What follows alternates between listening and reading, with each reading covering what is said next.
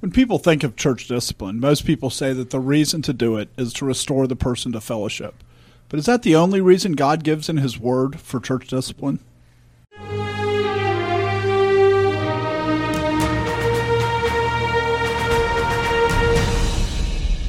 Welcome to The Conquering Truth. I'm Dan Horn. I'm Jonathan Sides. I'm Charles Churchill. And I'm Joshua Horn. Most teaching that I've seen on church discipline always puts a, a focus on restoration, as if the only way that church discipline can be successful is if the person's restored, which really sets an expectation that the person will be restored. And you know, wide is the way that leads to destruction. We shouldn't have this aspect, this attitude that it will always end in restoration. And so there's multiple reasons in Scripture why you should do church discipline. But I think it fundamentally comes down to one question, which is when the church does discipline, is it to serve God or is it to serve man? I mean, and, and, the way to answer that question is just start with some really basic premises and presuppositions. When you ask a question that has the structure of when the church does fill in the blank, is it to serve God or is it to serve man? And and that your answer to that question is really going to depend on what you think the purpose of the church is. Period. You know, ignore discipline for a moment. Just think, what's the purpose of the church on earth? Is it to serve God or is it to serve man? And I think it's pretty clear from Scripture. We're going to spend the the rest of this podcast arguing that it's really to serve God, but we're going to have to push back against a lot of the ways that we've been raised, a lot of the ways that we think about the church, that we think that the church is really here for me. It's about me. And that's not to say that there's not benefits for me to go to church. Obviously, there are. God says there's there's so many benefits, but but when you want to say what's the primary reason, what is the reason that the church does anything? Well, the reason the church is supposed to do anything is to bring glory to God. So when the church sings music, is it doing it for man? Is it doing it for God? It's pretty obvious what the the modern evangelical church thinks, but it's that's not consistent with Scripture and then you say, well, what's what's the purpose of discipline when the church is doing it? Is it is it to bring God glory? Is it to honor Him, or is it about man? I mean, when you say that, I mean it's really important to recognize how closely linked together loving God and loving man is, because the reality is that when we do it to serve God, that is how you serve man. But if you do it to serve man, that is not how you do it to serve God that the two do not work in reverse. If we do it saying we're bringing glory to God by obeying His commandments, well, that's how you love your neighbors by obeying His commandments. When you're doing it focused on what man wants, you end up being it in violation of God's commandments. So it's really important to recognize that it is about loving your neighbor. It is about loving the other people in the church, but you do that by loving God, not by starting with man, but by starting with God. This is why Jesus Christ says the greatest commandment is love the Lord, and the second is like it, love your neighbor as yourself. And there's this false idea that somehow the Ten Commandments are split into these two categories. No, it is that you love God, and because you love God, you deal with murder, and that ends up you end up loving man because you love God. But it's not this idea that these things. When you get this wrong idea, you destroy justice. You destroy all these concepts, and so because of that the church has this improper view of discipline and this view of what it, like you said, what does it accomplish and why are we doing it? And when you look, right, for this is the love of God to keep his commandments, right? That's what it says in First John. But in Romans 13, it says this is the sum of every commandment, whether it's do not murder, do not commit adultery, whatever it is, whatever commandment they are, is summed up as love your neighbor as yourself. So we love God by keeping his commandments, and that's how we love our neighbor. Right when we focus on our neighbor, we exalt our neighbor, neighbor and put him in the place of God. So it would be it would be absolutely appropriate, and I mean even necessary for to say that when we do discipline on somebody who's in the church, to that that we hope that they're restored. Absolutely. I mean that's that's the right attitude to have. But but it, what you're saying then is, if we make that the focus and the purpose of doing the discipline, then you run the risk of of just getting off track with either your means and your methods for discipline because you're really focused on what is it going to take to get this one person back when that's not really about bringing glory to God. And when you think about like most of God's commandments are more case law than they are, you know, giving an exact thing in every single situation. And if you have case laws where you have to use examples and interpolate for a given example of what you should do, Well, if you're interpolating based on loving man, then your response and how you interpolate is going to be a lot different the conclusion you come to than if you say this is about loving God, which is the means to love man. Because when you interpolate those case laws, you're going to do it very differently when you're keeping God at the center rather than having man at the center. And just thinking about having God at the center, there's a verse that gets right to that, which is 1 Corinthians 10:31. 1 Corinthians 10:31. Therefore, whether you eat or drink or whatever you do, do all to the glory of God. So when you're saying why, what's the reason for church discipline? Well, if it's something that you do, which it seems like it is, it needs to be done for the glory of God. If eating and drinking is those basic things are done for the glory of God, how much more should the church, when it's doing discipline, be about the glory of God? When you think about discipline, it seems to me that where you need to start with is the church is the body of Christ. And so the church in doing it should be reflecting who God is, reflecting his purpose in the world, reflecting why he established the church. That all these things, God has given us real, real uh, examples in Scripture of how we are supposed to display who God is to the world around us. And discipline is a really primary way for doing that because when you do discipline, you are very much saying that the church is different than the world. There's a the verse in Hebrew that talks about that every son that God has, He chastens. Uh, so that makes it core to how He is, you know, a father to His people is that He chastens His people. And so, you know, one of the ways that he does that is through the institution of the church, through church discipline. Because I do, you know, there's a concept in theology that the church, and there's probably, it's not a perfect match, so you have to be careful about taking it too far because the Roman Catholics did take it too far, where the church is the mother and God is the father. And the reality is, church doing the discipline, it's doing it under the head as like the mother of the people in there. And so we should expect that the Father, God, is going to delegate just like all four of us are fathers and we all delegated to our wives to use the rod. We don't say, well, we always have to use the rod. And so that doesn't isn't separate from the father acting. That's you know, that is God acting when the church acts. I mean, one of the other issues too, when you talk about if you take things back to being the focus is on the glory of God, it even starts to affect the way you think of the word discipline. Because I mean, we did an episode on discipline and talked about how discipline has been, you know, it's something that the modern church and our modern culture hasn't focused on but we when we think of this one, we always think of like a very serious actions when someone has already they've crossed some line where they're in danger. Whereas really, discipline begins much earlier than that. Discipline is how you rise up in the morning. Discipline is how you plan your day. It's how you structure things. It's in the way you talk to one another. It's in you know I mean it's. Have, have you ever been at work and you were doing something and you went to talk to someone and you're talking to them for a little bit and they look at you and go, "Well, I need to get back to work," and you go, "Oh, me too," and you go back and you get back to work that is a that is a form of discipline within and, and no one was in trouble no one was brought up on anything but just this other person's words caused an effect on the other person. And so when you put the focus on glorifying god and you were kind of saying this is if all of our focus is on this then our words begin to be ordered in a way so that we are disciplining one another through our speech. We're chastising one another we're, we're rebuking one another we're encouraging one another we're exhorting one another and all those are aspects of discipline and then you and well before you get to the point of where you need to say this actually needs some actual intervention that we all have to stop and say or that one of us or more of us have to stop and say what needs to be done here about this specific sin. And and it's just that broad view has really been lost because in the end if you don't think of it in that way you're you're going to miss out on the depth of it. And yeah, I think that the term church chastisement is probably a better term than church discipline, but church discipline is the term that's used all the time, but it really subtracts off a whole set of discipline that is about making disciples versus chastisement is a very narrow thing that you do to make disciples. But even there it's about making disciples. So the first reason that I think, you know, when you think about it and there's no particular order to these reasons, but you know, one of the first reasons that you do discipline is it's intended to create fear in the church.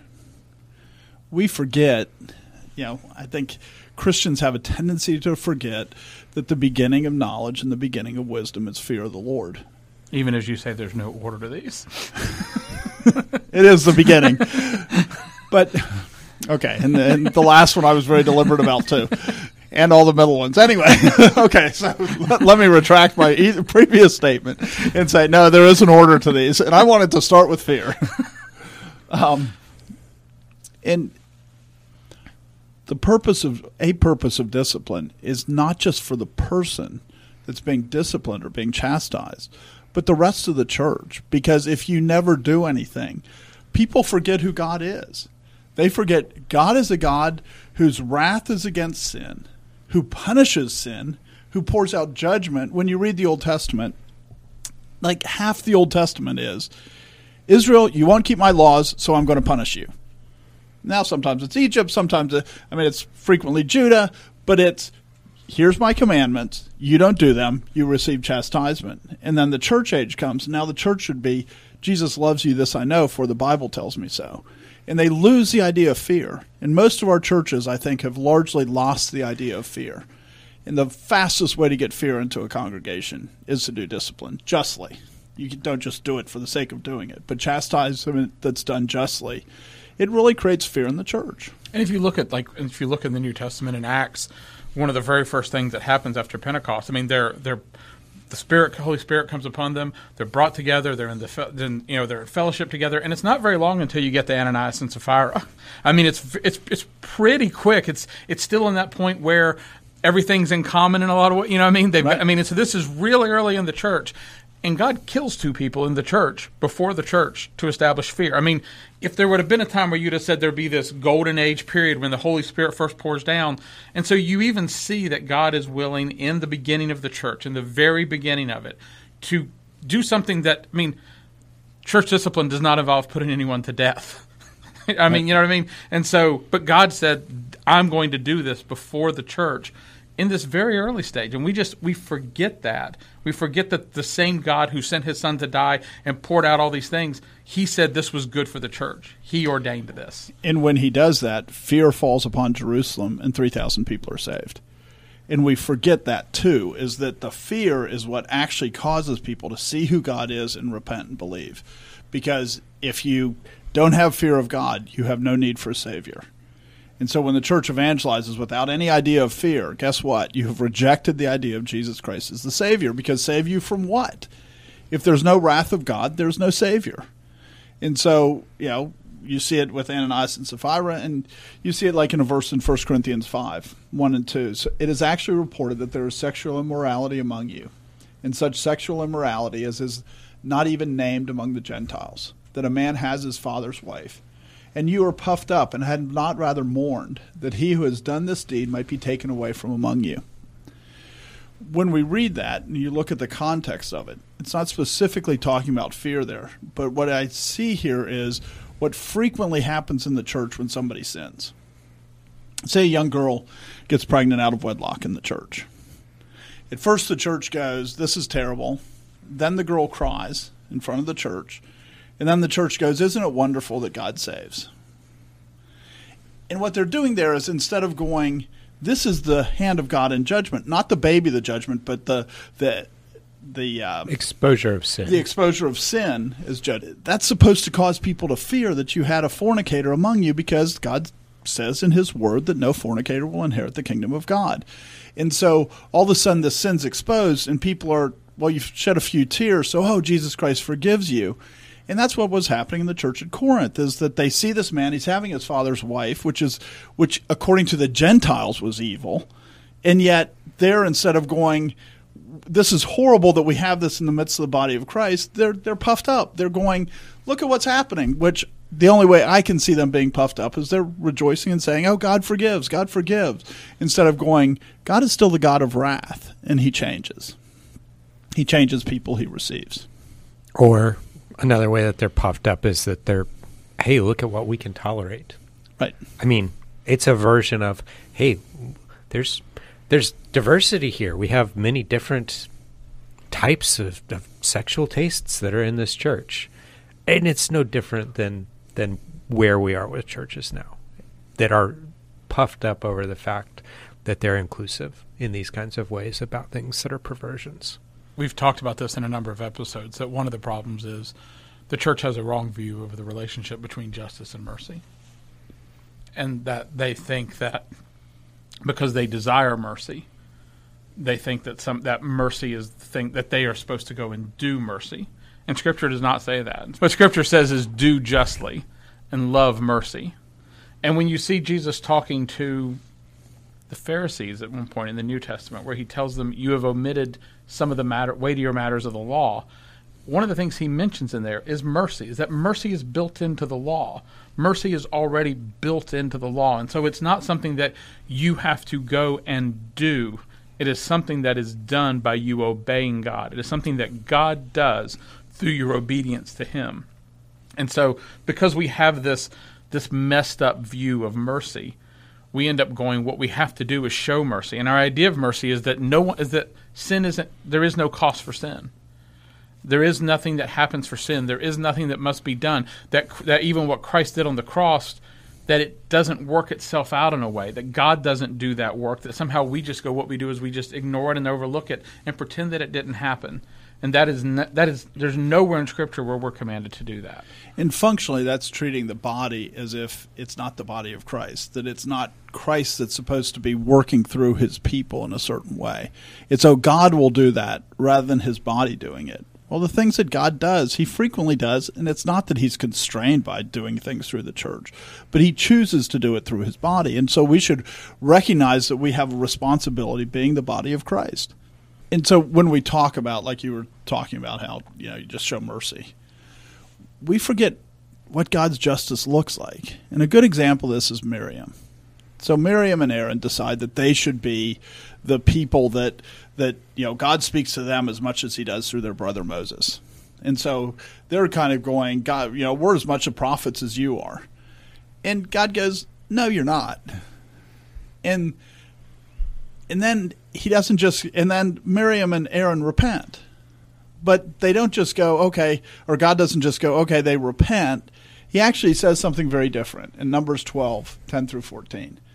And when the cloud departed from above the tabernacle, suddenly Miriam became leprous as white as snow. Then Aaron turned towards Miriam, and there she was, a leper. So Aaron said to Moses, O my Lord, please do not lay this sin on us, in which we have done foolishly and in which we have sinned. Please do not let her be as one dead, whose flesh is half consumed when he comes out of his mother's womb. So Moses cried out to the Lord, saying, Please heal her, O God, I pray. Then the Lord said to Moses, If her father had but spit in her face, would she not be shamed seven days? Let her be shut out of the camp seven days, and afterward she may be received again. And so, so many churches go, we don't really, we, they cried. It's okay. They've cried. It's, it's, forget the sin, forget dealing with the sin. But with Miriam, they're crying. Aaron's going, Stop, stop, please, Lord. Moses, please intervene. And God goes, There needs to be punishment because otherwise people won't fear. Otherwise, they still rise up later in Numbers and go, We're prophets just like Moses. But yet, you know, God says there has to really be punishment because fear is central to that. And when you just say you can ignore sin without doing punishment, because they cried, because they said they repented, you end up not causing fear to fall upon the con- congregation. Instead, what you end up doing is encouraging the congregation to sin. Because there's plenty of people in the congregation that will watch that act and go, hey, if I get caught doing that, guess what will happen? I'll have to cry. The girl who has the child out of wedlock, her friend goes, I like laying with my boyfriend. And so I'll keep doing it because worst thing I'll have to cry in front of the church. Not a big deal. And so when the church fails to do discipline and fail to actually say, we need to do something about this because of the holy name of God, you end up really hating the people in the church because you're not promoting the fear that should come on that that they fell short and that you could fall short. I mean, one of the things it does is it ignores the picture in Scripture is that sin is a form of sin is like leaven, and what sin does is it spreads, and so there is a part of it where I mean, it's because there are people they don't I don't think they connect the, the dots between the fear of God and it and it deal and it being a something that that deals with that spreading effect of leaven, and so when you when they see sin like you're talking about, they see sin and they go well, if we forgive the sin, that will deal with the sin. But in the end, Scripture is like, no, sin is like leaven. If you leave the sin going on in the midst, if you leave the sin there, if you don't show, I mean, it's like whenever you have and you have a sin and sickness in your body, there's times where what you do is you cut that sickness out. There are times where you go, this is something that must be cut out. You don't leave it there. You don't have an infection and you go, well, should we, should we, you know, should we get the pus out? Should we drain it? No, no, just, just leave it alone. Leave it there. Let the rest. I mean, we understand these things. But when it's the body of Christ, when it's the body where we see sin, we do these things, we act as if we should have this completely different response. And there's just this And everybody they see they see mold on their bread, they pinch it off and throw the mold away, right? Right. Because then you can save the rest of the loaf. But if you just let the mold there and give it another day, and all of a sudden the loaf is covered with mold. Right. And everybody knows this. This isn't like rocket science. Everybody knows that if you just see a spot of mold and you pull it off the bread, most of the bread's still good. But if you let it stay, it's not going to be good for long. Let me ask a question then, because we started this uh, ta this conversation off with the premise that church discipline is about bringing glory to God. Are we getting away from that with the way we've discussed it here by saying, "Oh, you know what you really need to do is you really need to do church discipline for the benefit of everybody else in the church"? Is that what we're saying? No, we're saying that that the God is glorified by people seeing Him for who He is. I mean, your question's very good, by the way, because it's easy for people to misinterpret what we're saying. What I, what we're saying in this is that God is glorified by people seeing God who He is, and God is a God to be feared. And when we cover it up to make it seem like God doesn't need to be feared, we're not bringing glory to God. Now, the way that you can tell that God is receiving glory is that people actually respond in fear. And so you do it because you want people to see who God is. And if you're wondering, you know, is church discipline really about fear? Um, there's a verse that directly deals with that, which is 1 Timothy 5. Do not receive an accusation against an elder except from two or three witnesses. Those who are sinning rebuke in the presence of all, that the rest also may fear. And so there, you know, it's saying that you should rebuke those who are in sin so that the rest of the congregation fears God and fears um, fears being under his rebuke and under his displeasure. And especially when you think of the elder, the elder's like the person who's one of the most visible, if not the most visible person in the church, the elders. And so it's like saying specifically if you're an elder, it needs to be done to because the most people, more people are going to know about his sin than know about other people's sins typically. And so by exposing it, and he's been given a position, so to those who much is given, much is expected. And so for that reason, especially for an elder, you do it so that nobody is sitting there going, I'm sure I'm fine, which is what happens in congregations all the time is people people deceive themselves about assurance of salvation. That is so common that people are so convinced they're saved. And you talk to them about basic things in scripture and they don't they don't believe them, but yet they're so sure they're saved. And this is a way that you have an elder that somebody's saying this is a godly man, and then you expose his sin, and people go, wait a second. Am I as godly as I think I am? I thought this was a godly man, and I was following him. Do I even know what it means to be godly? And fear falls on a congregation. I mean, we, you know, I think we we mentioned this episode more than maybe any other one, but I, I mean, just a couple weeks ago, there was someone who came across the Ravi Zacharias episode, and they and when they came in, their comments were they kind of came in, and their first initial comments were just one of shock and going, "This can't be true about Ravi." And the answer back was no. If you look into this, you can see there's a lot of evidence. This isn't like made up. And it's like, but the point of this is Ravi's dead. The point of this is, do you know who God is? And the person ended up responding back, going, I am just reeling in shock. I am full. This, you know, this fills me with fear. This, you know, and when they're looking there, because in the end they're having the exact same response you're talking about. They're looking at Ravi Zacharias and they're saying, if he can look like that to me, then what does that mean? What does that mean about me? What does that mean about others? If I thought he was holy, what does that mean about me? And this is and we just we forget that people react in this way. And in the end, it is good to have to it is good to go through that. It is good to say that every time there's been church discipline in the church, fear has fallen on me and you sit there and you go, that could be me in so many ways and not just in this obscure there but for the grace of God go I in like real material ways that you look at yourself and you go no I can see the steps that would be necessary this could be me in real easy ways if I don't I've taken two steps down this five step path. Right. And you see it and you go, I need to run back in the other direction. I need to deal with real things. And people just forget that this is how we work.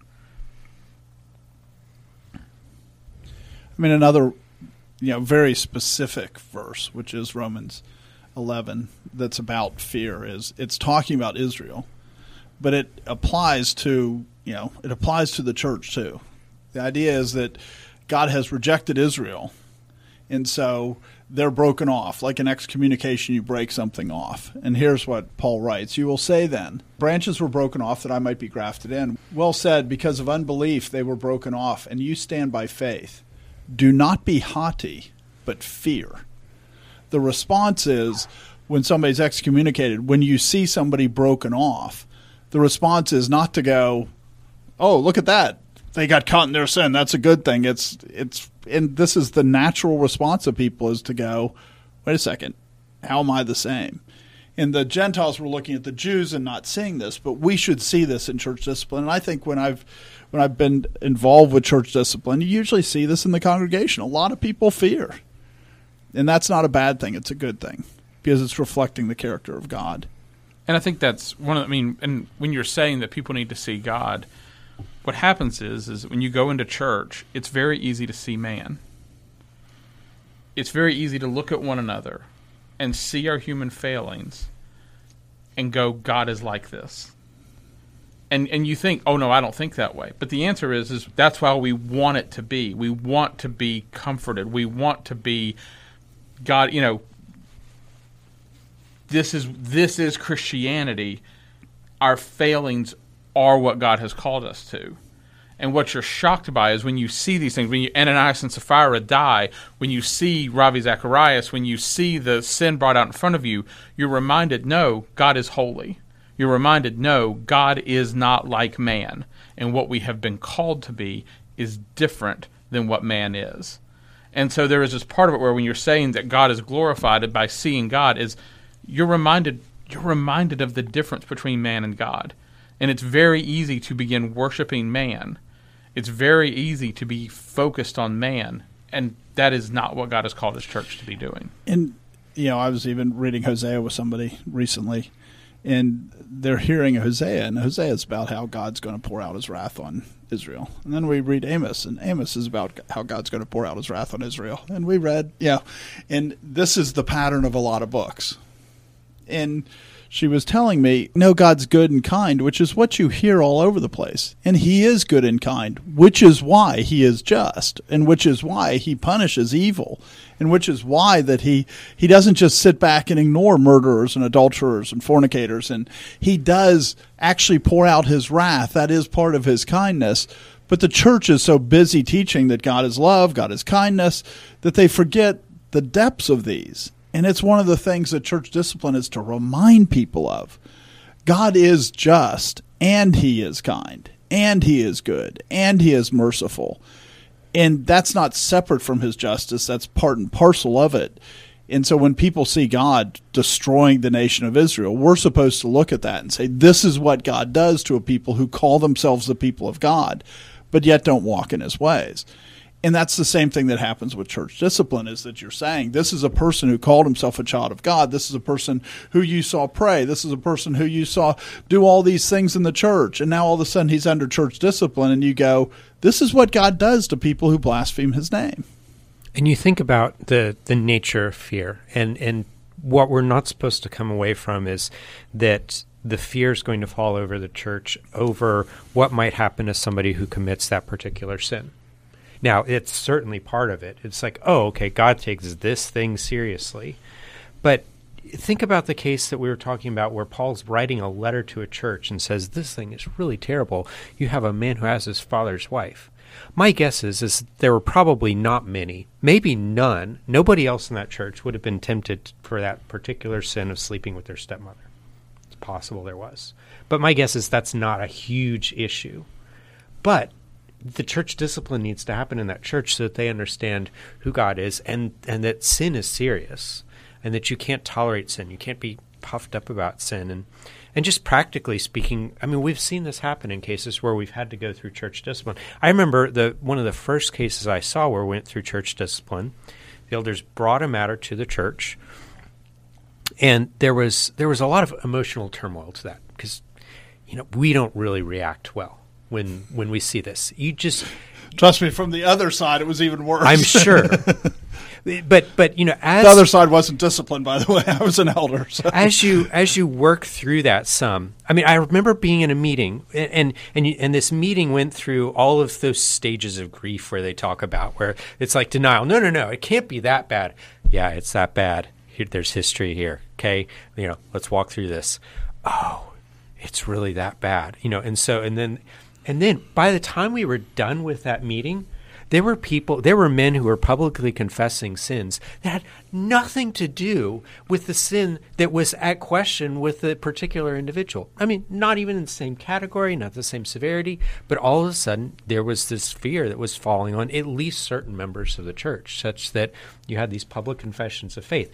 And who knows what that moment did to save some of those people from having their own public moment later where they're the object and their sin grows and is fostered and fed enough all of a sudden here's here's discipline of one person and everybody else said oh sin is really serious isn't it and God's church takes it really serious, doesn't it?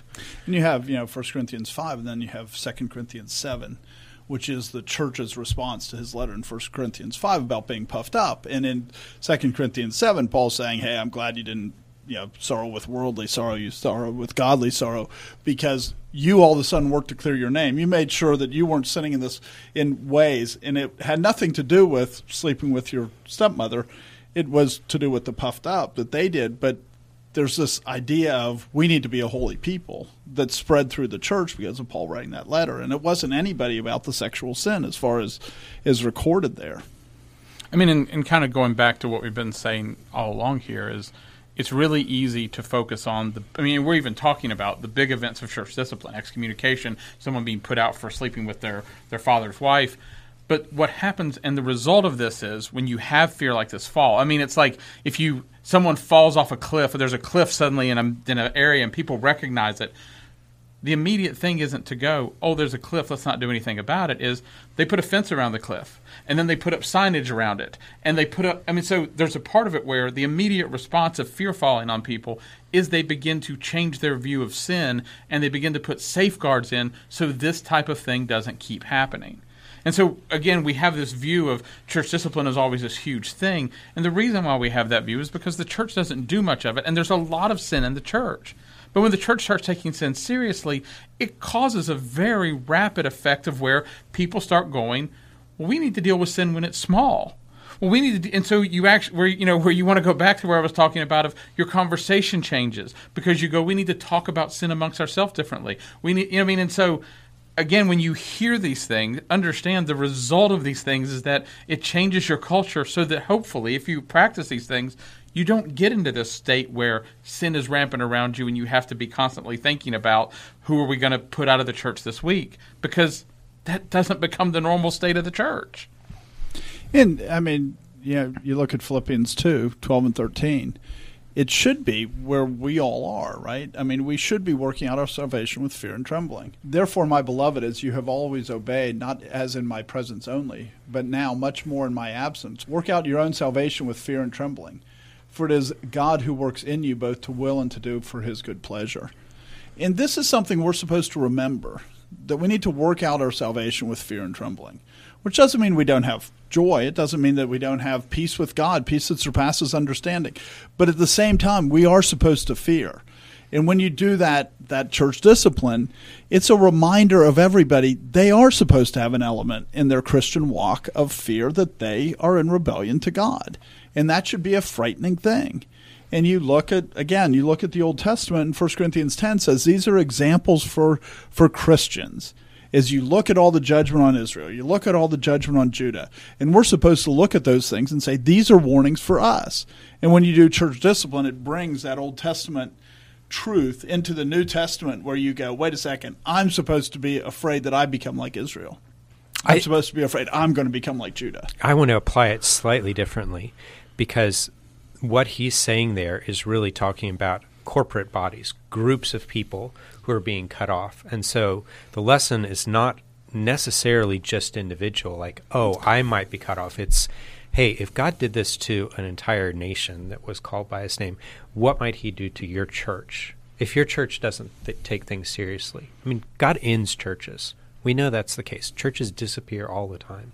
Some of them just trickle away, others just blow up and explode. But but if you believe God's behind all things, then God's the one who says, "Nope, this is not a church anymore." And and one of the reasons he's going to be doing that, maybe the reason he's going to be doing that is, hey, this church doesn't actually think about sin like I think about sin.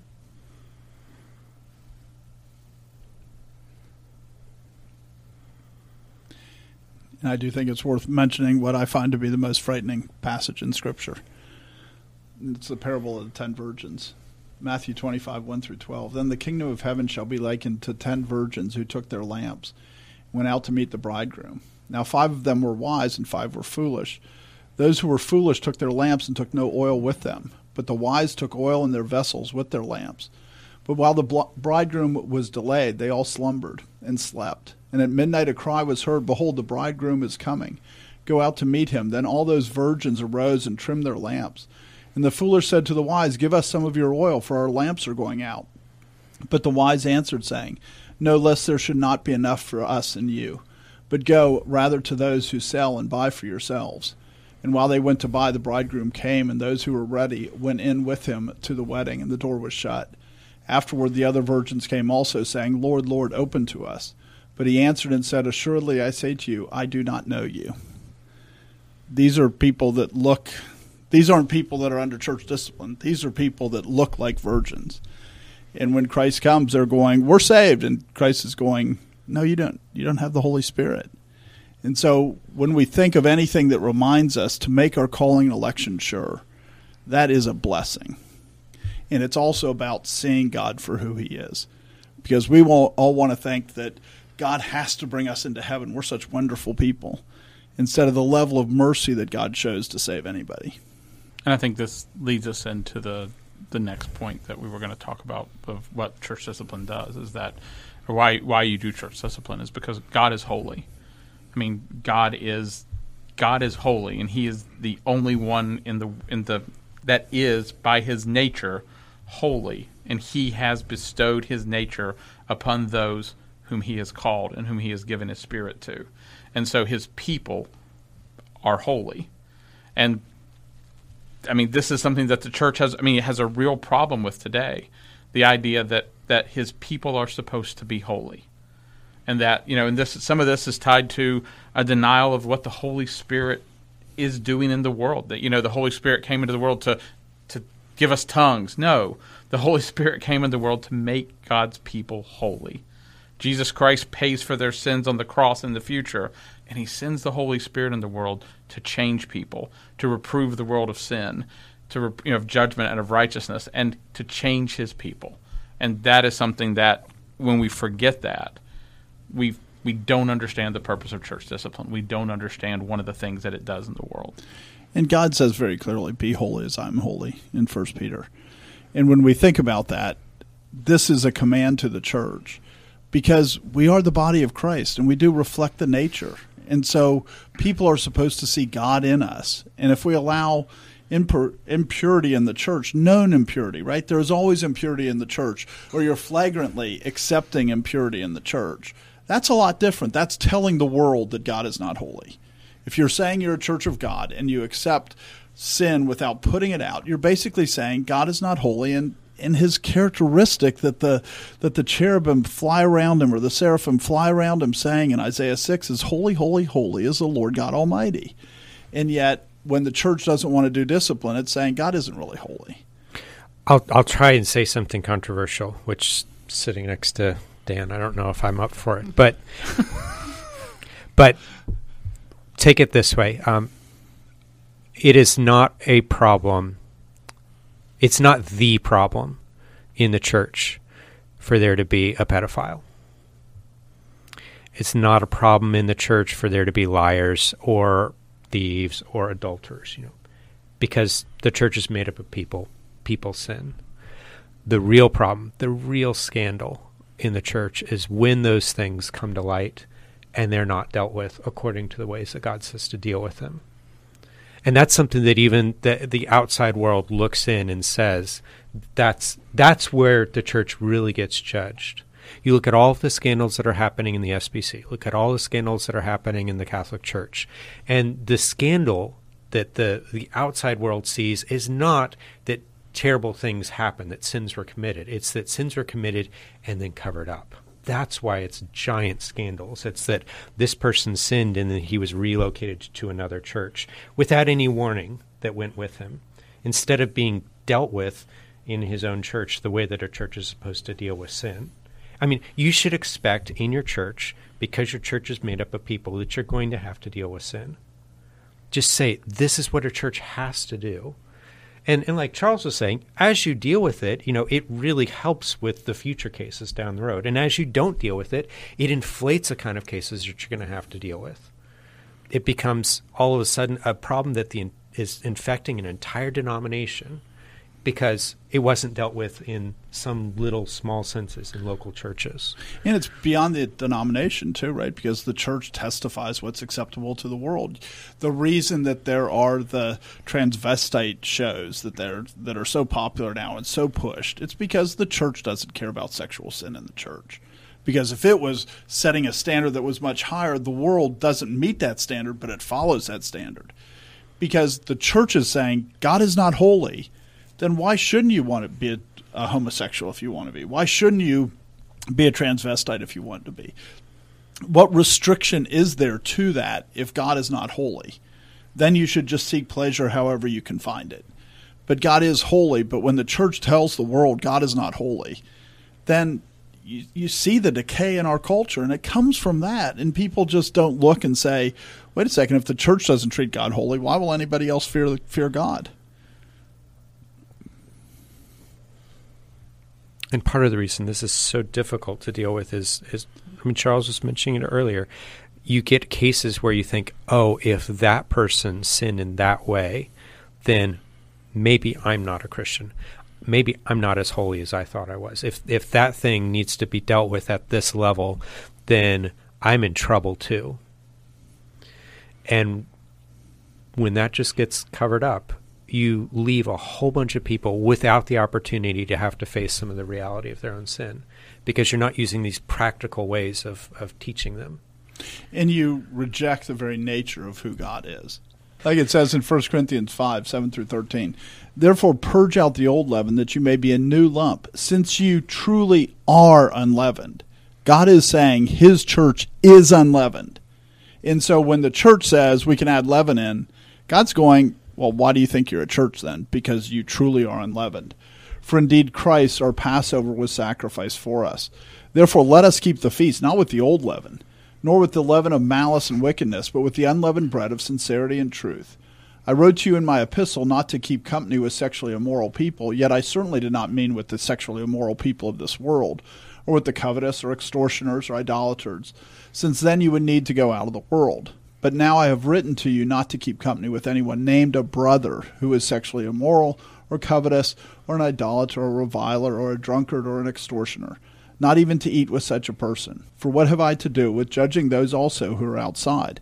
Do you not judge those who are inside? But those who are outside God judges. Therefore, put away from yourselves the evil person. When you don't put away from yourselves the evil person, you're saying this is acceptable to God. This is who God is. And that's a really dangerous thing to, to blaspheme God by saying God is a God who doesn't expect holiness. God is a God who has a church that doesn't expect holiness. Because God is a holy God and his people are a holy people. And and it says they are a holy people. They are unleavened. And that's there's a lot of hope in that. There's there's reasons hope to and fear. fear. yeah, but but but there's hope in it, and and I want to look all the way to the end of time as as far as we know it. It ends with this wedding between Christ and the church, and the the bride, the the heavenly Jerusalem, comes all robed in white, made pure. And that's the way things end. And you think about what are the mechanics of that? What are the mechanics by which God is making his bride pure? And Church discipline is one of those. Absolutely. Preaching the word is one of those. You know, there's all of these things that sanctify along the way. But at the end, he's going to do it. It's going to be pure. He's not going to tolerate these kinds of things. That's the kind of God that we serve. So we can either be part of that project mm-hmm. And and we know what those clean clothes are because it says it right there in the verse. It says that those robes are the righteous acts of the saints. So it's all of those things that the church is supposed to be doing as it's turning away from the things that it's not supposed to be doing. That's what's going to happen at the end. So that's why I say there's reason to hope because it's really God who's behind it and God's going to make it happen. Now, if you're fighting against that, if you're rebelling, if you're thinking, let's cover up sin, let's not deal with sin that we need to, let's this spot's okay. You know, I'm going to just fold it over a little bit and keep it in, in the crease. You know, God's Or going if to you root that go, out. or if you go, oh, God is merciful, so we don't need to deal with sin. That's like so contrary to what mercy looks like. God is merciful; He deals with sin. The church needs to be merciful; it needs to deal with sin. we've touched on this already in some ways, but I mean, there is a part of it where one of the things that church discipline does, and, and this is this is this really deserves to be just really pushed on. The reason why the scandals in the Catholic Church are so offensive is because the Catholic Church says the Pope has the power to put the Holy Spirit of God upon someone. He's saying we have supernatural power. And then you have these scandals going on in the church. And you're going, if you have the ability to dispense supernatural power, why is this going on? I mean, th- I mean, th- you're not just like a company that says we send our people to excellent training. No, you're saying you have power from God to overcome sin, and your people are out here doing these things. That's the reason why sin is so scandalous in the church. And you don't need to blame the Catholics for that because we're pretty good as evangelicals with that. Because here's here's the way we do it. We say the Holy Spirit comes upon somebody. The Holy Spirit comes and lives on somebody, but the Holy Spirit doesn't actually make that person holy. Right. That's what I'm getting to. Is we look at the Catholic Church and we go, that is shameful. But the reason we look at them differently is because we don't believe God actually has any power. We don't actually believe the Holy Spirit actually does anything and causes anything in the world. We believe that God is powerless.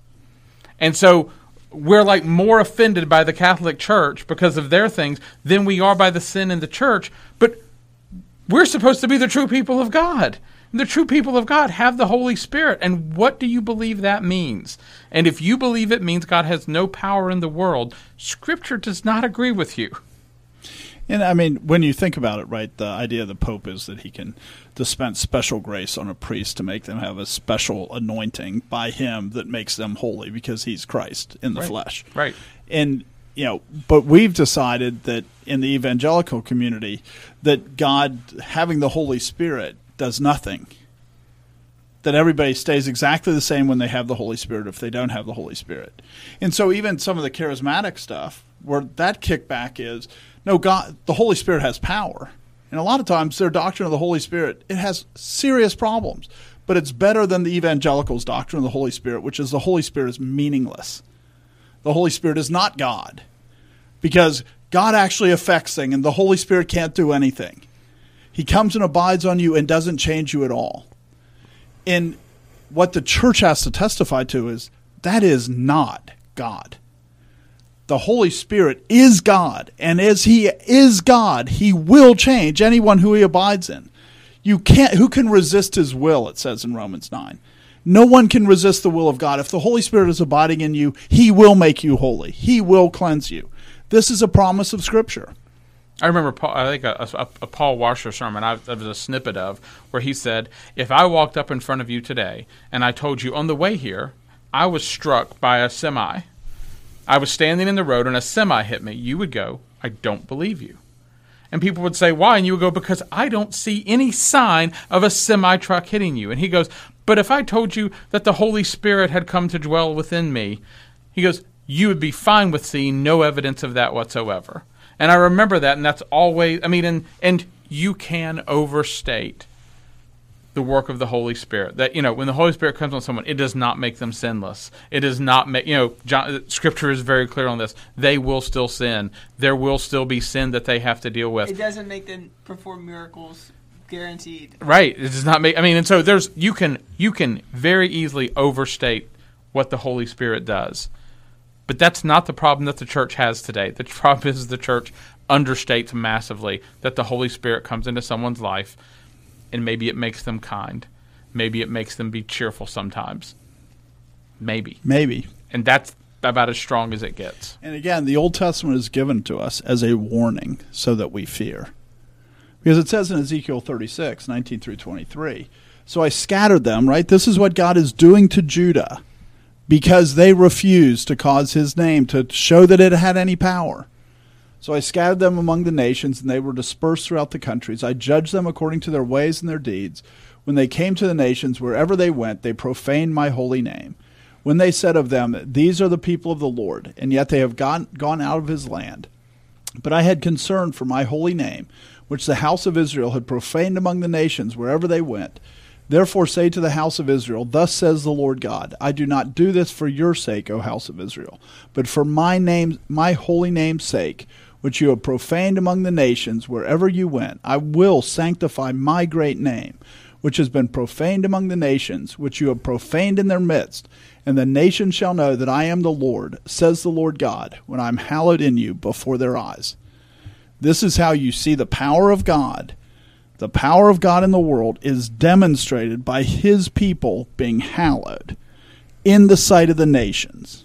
That's how you know God is powerful. So when you have churches that look just like the world around them, it's saying God has no power.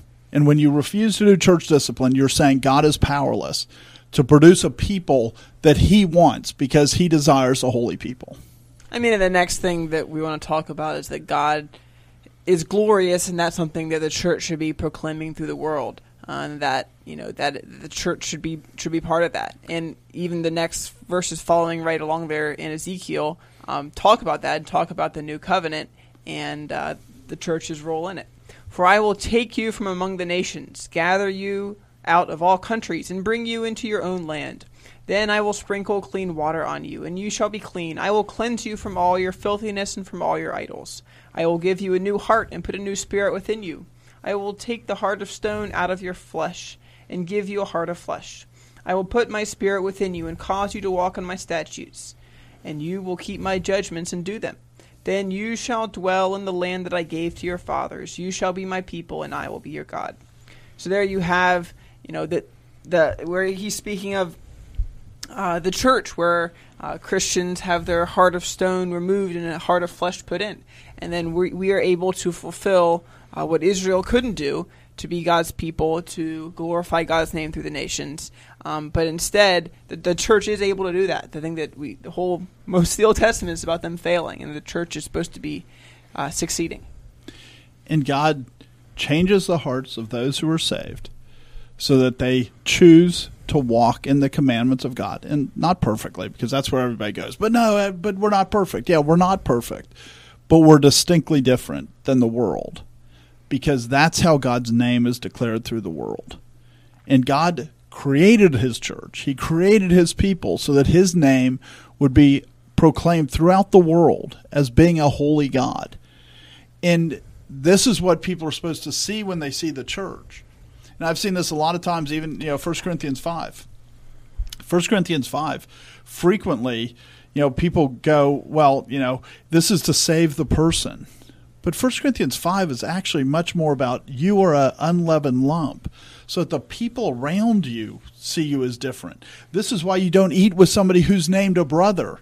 It's not just that you don't eat with people who are sinners, you don't eat with people who are named a brother, because then people don't see the holiness of God. They don't see his name isn't declared among the nations. That's why he sent his son to send his spirit was so that his name would be declared among the nations. And we want to make it all about us rather than making it about God. It is about the greatness of God, the glory of God, the knowledge of God. And this is supposed to be seen visibly by people outside in the church. When the church takes it and accepts sin in it, everybody goes. God has no ability to do anything. God is powerless. God is useless. God is why follow Christianity? How many people say, "Well, I wouldn't become a Christian because they're all hypocrites." And sometimes that's an excuse, but a lot of times it's just blatantly true. You don't the church doesn't care about sin and people go. The church doesn't care about sin, but yet they say I'm supposed to be holy. Why would I care about sin? And so God's name is not declared in the nations. If you if you want to say what does this verse have to do with the practicality of church discipline, It's it's right there in just a little bit. I will put my spirit within you and cause you to walk in my statutes. So Ezekiel's giving you facts about what life in the new covenant are going to be like. Life in the new covenant has got all of these glorious things. I'm going to give you a heart of flesh, take away your heart of stone. You are going to be alive in ways that people have just not been alive before because when the Holy Spirit comes, things are going to be different. And here's one of those facts I will put my Holy Spirit on you, and you will walk in my statutes. So this is what we should expect that the church of God is going to be like. It's going to have these people who are on this trajectory, like you're saying. We're not expecting perfection here, but we're expecting that when the Holy Spirit comes on somebody that things change, things are different. They start walking in ways that they weren't walking anymore or that, that they weren't walking before. And what church discipline is doing is it's piercing into those cases where you're looking at somebody and saying, "Hey, this verse doesn't describe you in at least one particular. And you know what? If we probe long, far enough, does it describe you in any ways? You know, this is there are statutes of God that you aren't following, and depending on the severity of those, depending on your reaction when those things are brought to your attention, it escalates through the various levels of church discipline and various public things that have to happen, up to all the way excommunication, which excommunication is, in, in our definition, the way that, that we understand Scripture, is really the church looking at somebody and saying, You don't have evidence that you're a Christian, and yet you maintain that you're a Christian.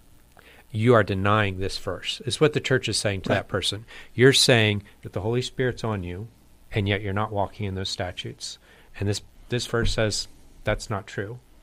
And and and therefore the church has to do something with you.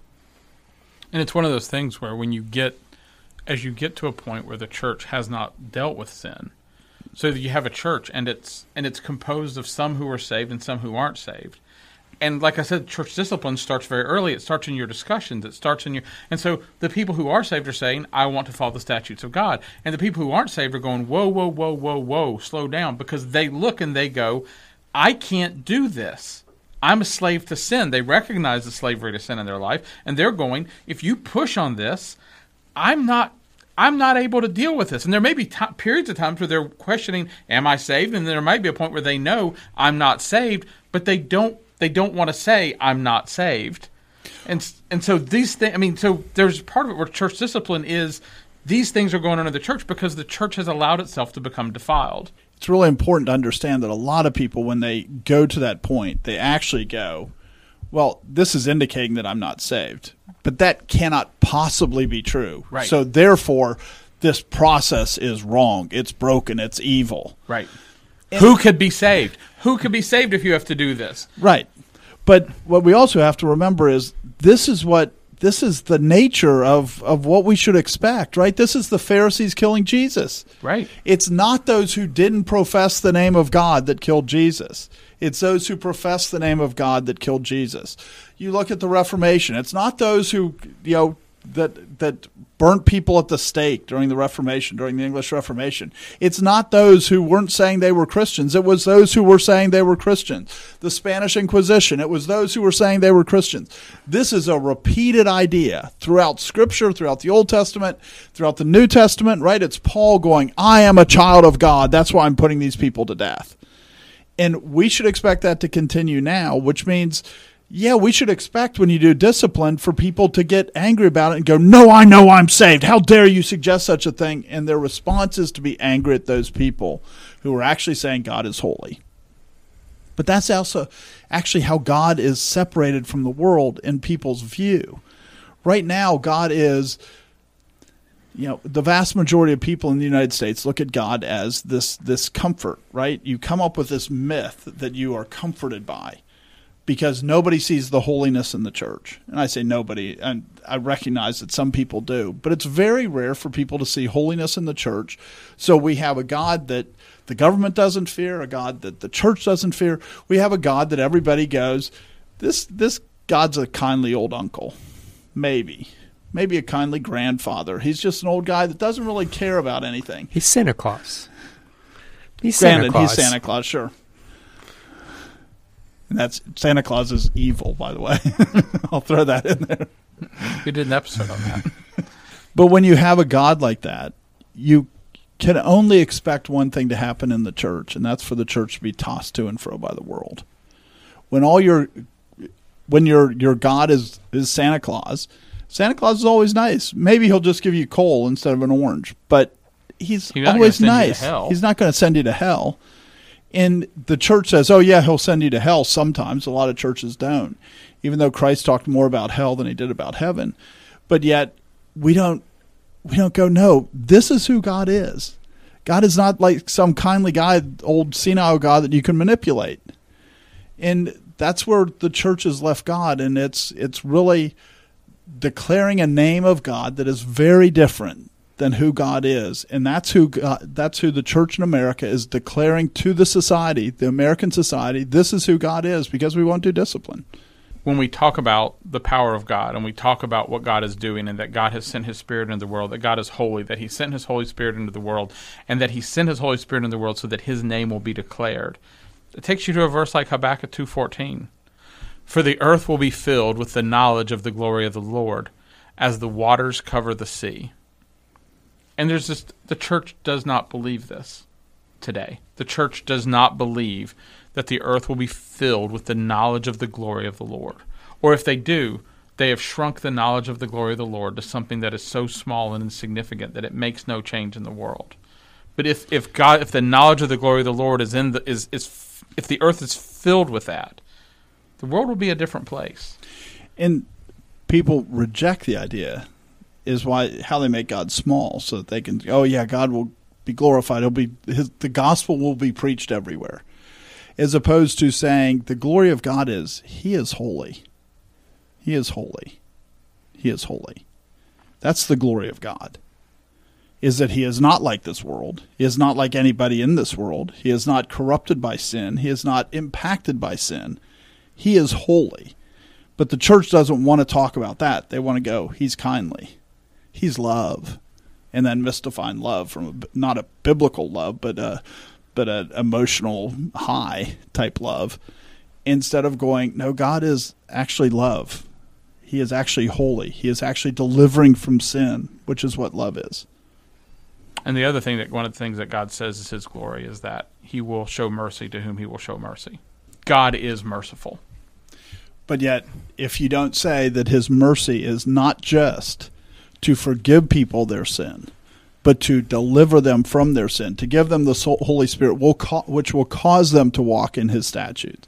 If you shrink his mercy down, that his mercy is somebody who's closing his eyes to justice. Right. Right, the murderer who the judge goes, You can just leave. I don't care if you go murder somebody. I'm merciful. That's not merciful. That's participating in murder. That's not what God does.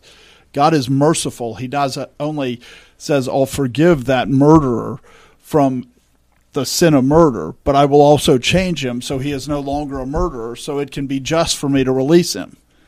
Because if he did it without causing you to walk in his statutes, all he's doing is helping you murder people.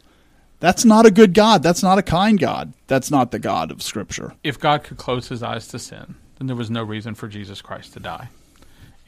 God could close his eyes to sin, then the gospel doesn't make any sense. And Jesus Christ came to destroy the works of the devil, which means he's and he can't. I mean, the last enemy that will be defeated is death. And we, I mean, and there is a just there's a there's this logical aspect to it. Sin, death came into the world by sin. If you're going to end death, you have to end sin.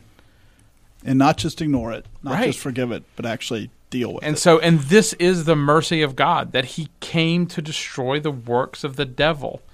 He didn't just say, "I'm going to come and deal with things in this, in this, on paper. I'm going to forgive your sins on paper, but I'm going to leave them rampant in the world. I'm going to let sin just barrel forth and do what it does because it destroys everything." God is merciful. it is death, right? Sin is death. I mean, and, and one of the ways that he shows his mercy is through is through restoration. Like we said at the beginning, the the only point of church discipline is not restoration. But he does but restoration is something that God does. It is something that God accomplishes. In Matthew 18, 10 through 15, it says, Take heed that you do not despise one of these little ones. For I say to you that in heaven their angels always see the face of my Father who is in heaven. For the Son of Man has come to save that which was lost. What do you think? If a man has a hundred sheep and one of them goes astray, does he not leave the ninety nine and go to the mountains to seek the one that is straying? And if he should find it, assuredly, I say to you, he rejoices more over that sheep than over the ninety nine that did not go astray. Even so, it is not the will of your Father who is in heaven that one of these little ones should perish. Moreover, if your brother sins against you, go and tell him his fault between you and him alone. If he hears you, you have gained your brother. And so, I mean, you can see here that, I mean, Jesus, God desires there, not just even God desires, God is going to restore all those who are His. God is not going to lose any sheep that is His. God is going to restore those who have fallen away. And so, you don't have to worry about is God going to restore those who are His? You don't have to worry if I go and confront this person in his sin, well, what will I cause him to fall away in a way that God can't go and restore him? You can't do that. It is impossible. And so your job and your you may if you don't care about your brother, you may not be one of his sheep. If you have no care and concern for the things that God has commanded you, you may not be one of his. But you cannot make your brother who is God's fall away from God. And so there is this part of it where, I mean, because of God's mercy, we can have great confidence. We can have great confidence in going and doing the things He has called us to do without fear of will we will we subvert the work of God?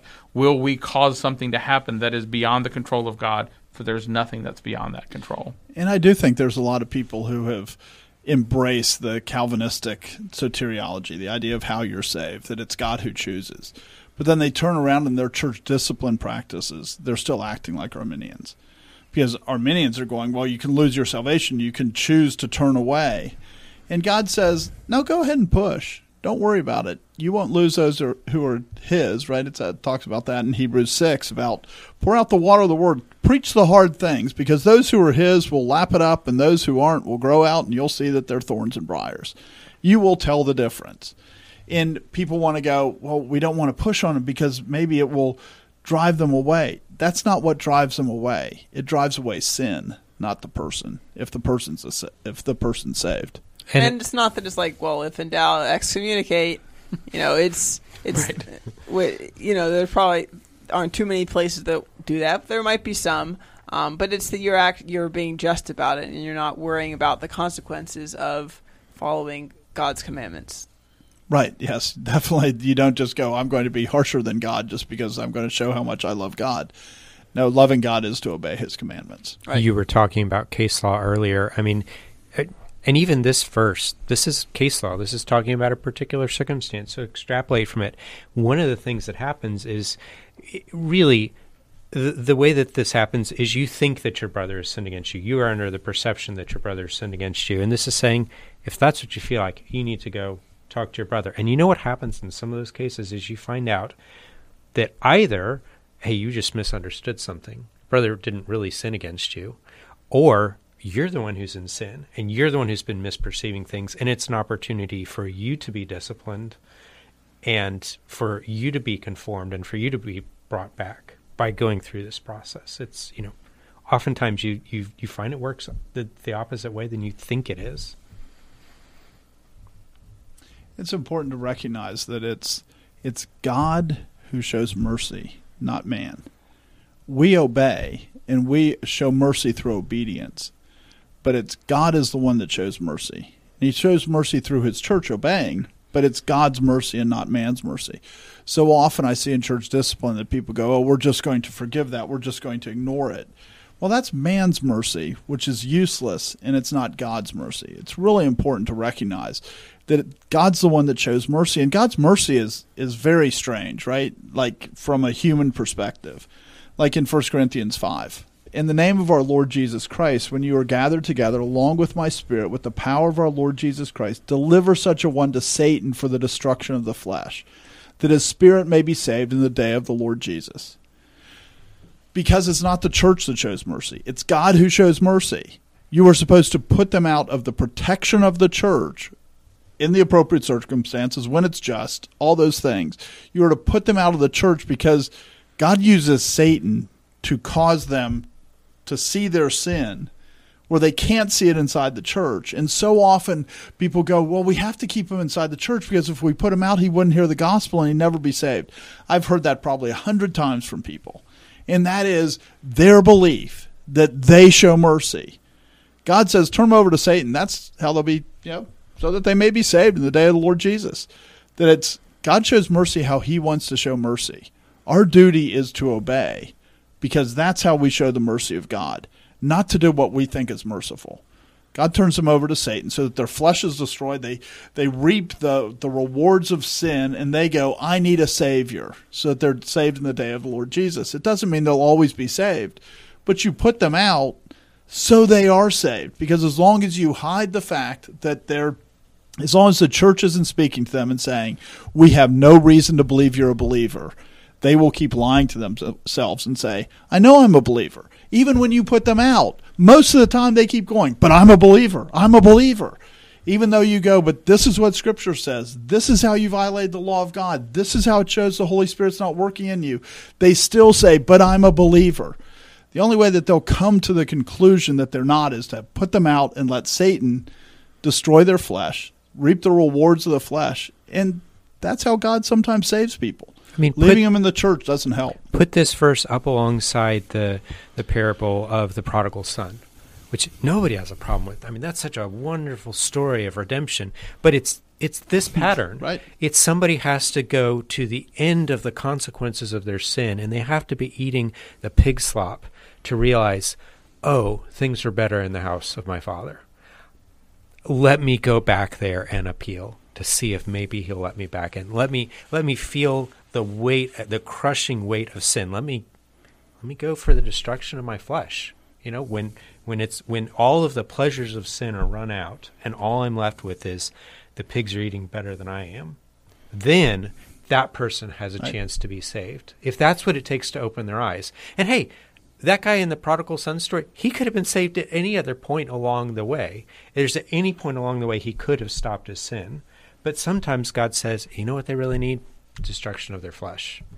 And we all know how many people that come to faith, especially later in life, they come to faith usually because they're at the bottom. It's not that they're at the top, they're at the bottom. And yet we have somebody inside the church and we go, well, keeping them comfortable will bring them to faith when they see the comfort of God.